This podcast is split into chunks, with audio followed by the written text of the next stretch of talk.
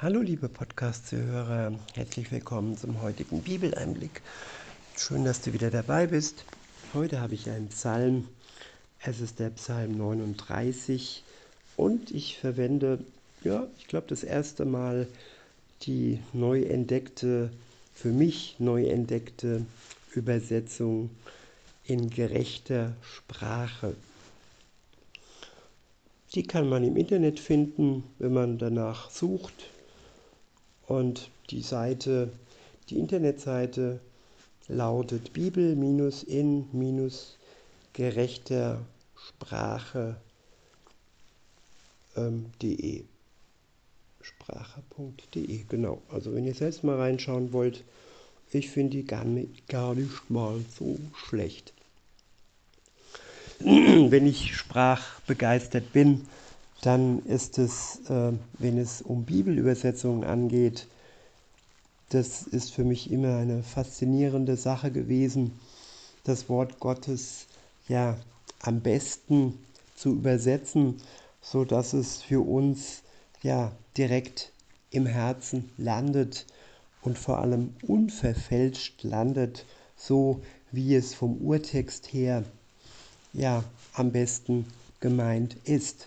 Ich verstehe jetzt kein Hebräisch oder Griechisch, aber deshalb bin ich eben angewiesen auf gute Übersetzungen. In Vers 1 heißt es für die musikalische Aufführung, für Jedutun, ein Psalm von David. Ich sagte, ich will auf meine Wege achten, darauf, dass meine Zunge nicht sündigt. Ich will darauf achten, meinen Mund im Zaum zu halten, solange die in meiner Gegenwart sind, die Frevel begehen. Ich wiederhole Vers 2. Ich sagte, ich will auf meine Wege achten, darauf, dass meine Zunge nicht sündigt. Ich will darauf achten, meinen Mund im Zaum zu halten, solange die in meiner Gegenwart sind, die Frevel begehen.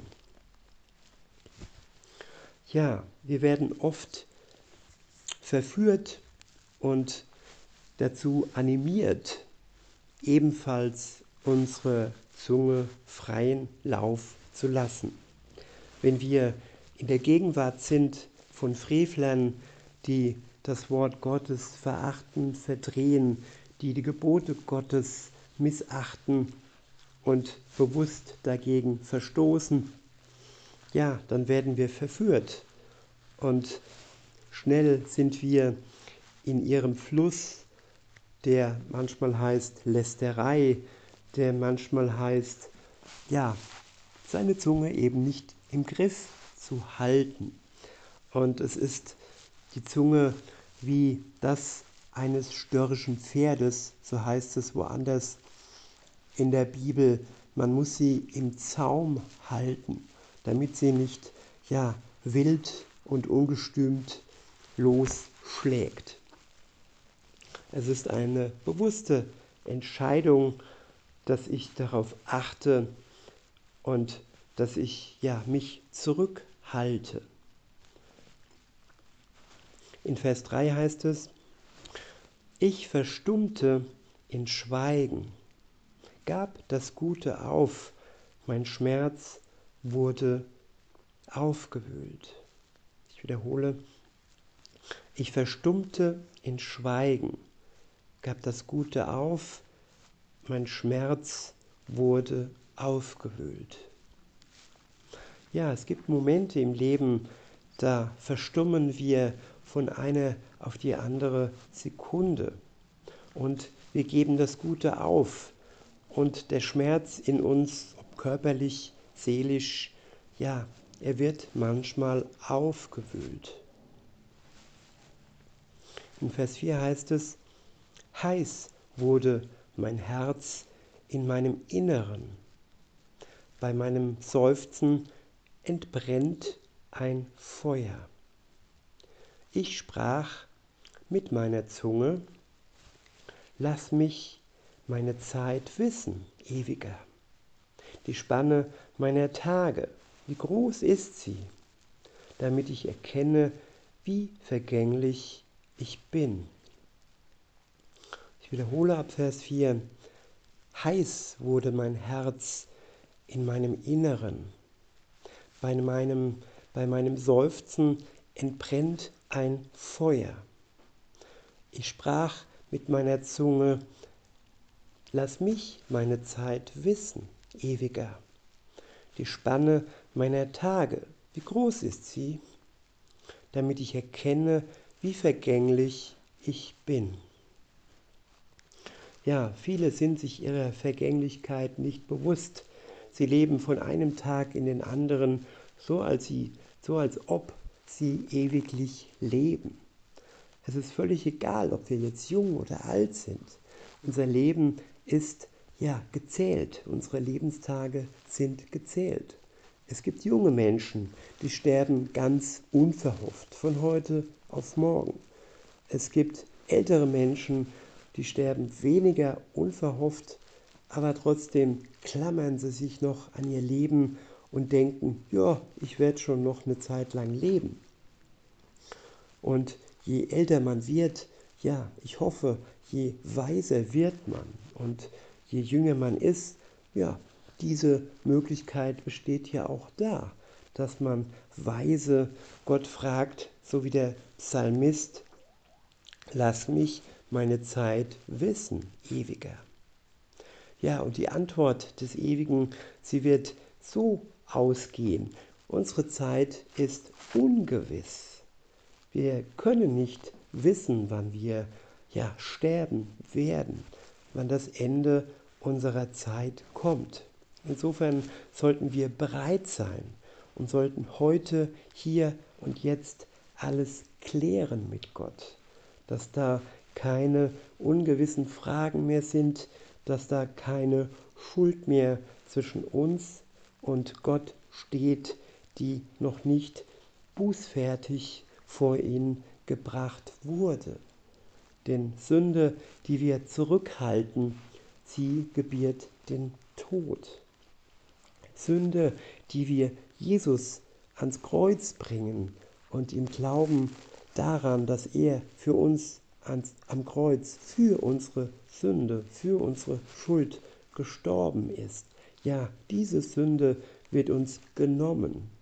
Und erst dann, wenn wir ja schuldlos vor Gott stehen, können wir die Beziehung zu Gott, dem Vater, pflegen. Dann sind wir bereit. Dann kann kommen, was mag. Und dann kann, kann heute kommen oder auch morgen kommen, was für uns noch im Verborgenen liegt. Dann muss uns nichts erschrecken. Dann können wir uns einfach nur freuen. Und weiter geht's in Vers 6. Dort heißt es, Schau, eine Handbreit Tage gabst du mir. Meine Lebenszeit ist wie nichts vor dir. Nur ein Hauch sind die Menschen, so fest sie stehen. Ich wiederhole, schau, eine Handbreit Tage gabst du mir. Meine Lebenszeit ist wie nichts vor dir. Nur ein Hauch sind die Menschen, so fest sie stehen. Selah. Ja, die Menschen, auch wenn sie so fest stehen, auch wenn es wirkt, als könnte sie nichts aus dem Leben reißen. Trotzdem ist die Zeit, die sie haben, nur eine Handbreit. Und im Vergleich zum, zu dem Ewigen, zu unserem Vater im Himmel, ist diese Zeit wie ein Hauch der schnell vergeht. In Vers 7 heißt es, nur als Schatten gehen die Menschen umher, nur als Hauch lärmen sie. Sie häufen auf, ohne zu wissen, wer es einsammeln wird. wiederhole, nur als Schatten gehen die Menschen umher, nur als Hauch lärmen sie. Sie häufen auf, ohne zu wissen, wer es einsammeln wird.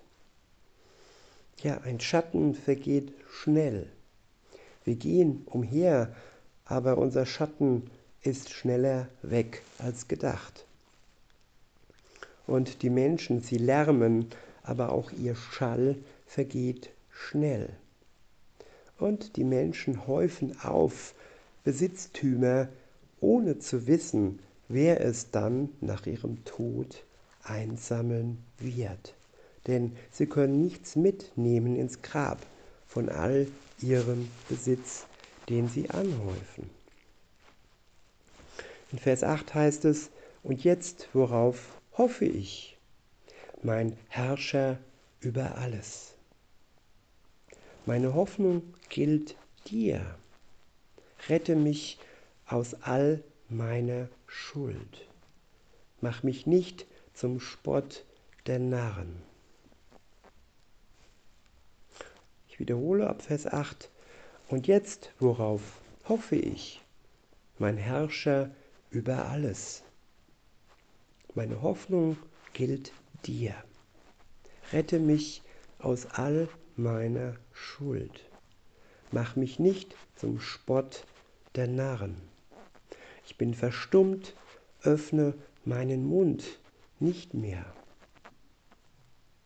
Ja, wenn wir vor dem großen Gott stehen, vor dem Herrscher, der über alles herrscht, wenn wir uns klar werden über seine, über seine Größe, über seine Heiligkeit, dann sind wir wie verstummt. Dann stehen wir ganz baff da und können unseren Mund nicht öffnen. Weiter heißt es, ja du, du hast gehandelt. Nimm von mir deine Plage. Unter deiner streitenden Hand verschwinde ich. Ja, die Plagen Gottes über uns, sie dienen dazu, dass wir inne werden, dass wir ruhig werden, dass wir zu ihm flehen, dass wir ihm unsere Schuld vors Kreuz bringen. Unsere Schuld ist die größte Plage, die wir mit uns rumtragen.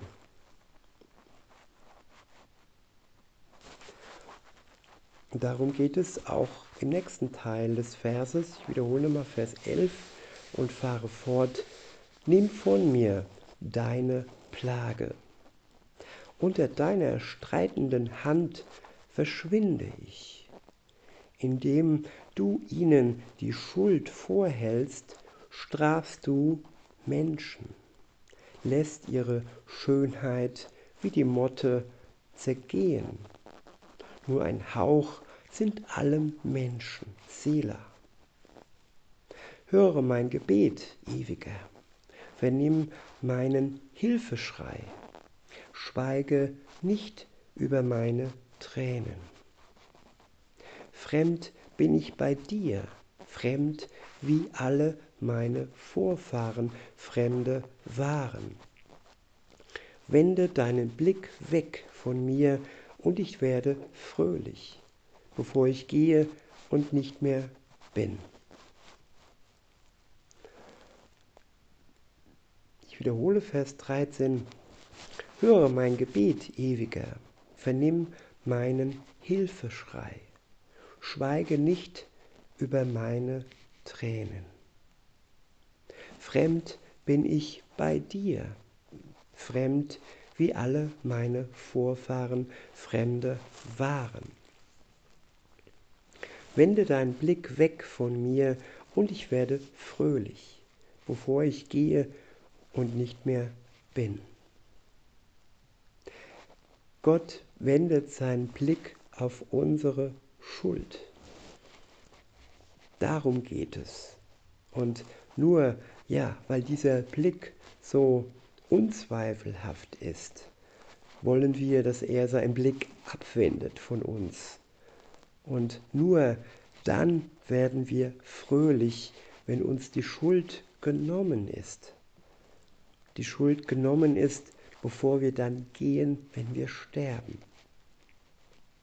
Insofern wünsche ich uns allen, dass Jesus uns unsere Schuld nimmt und dass wir fröhlich werden für den Rest der Tage, die wir noch haben, bevor wir gehen und nicht mehr sind. In diesem Sinne wünsche ich euch noch einen schönen Tag und sage bis denne.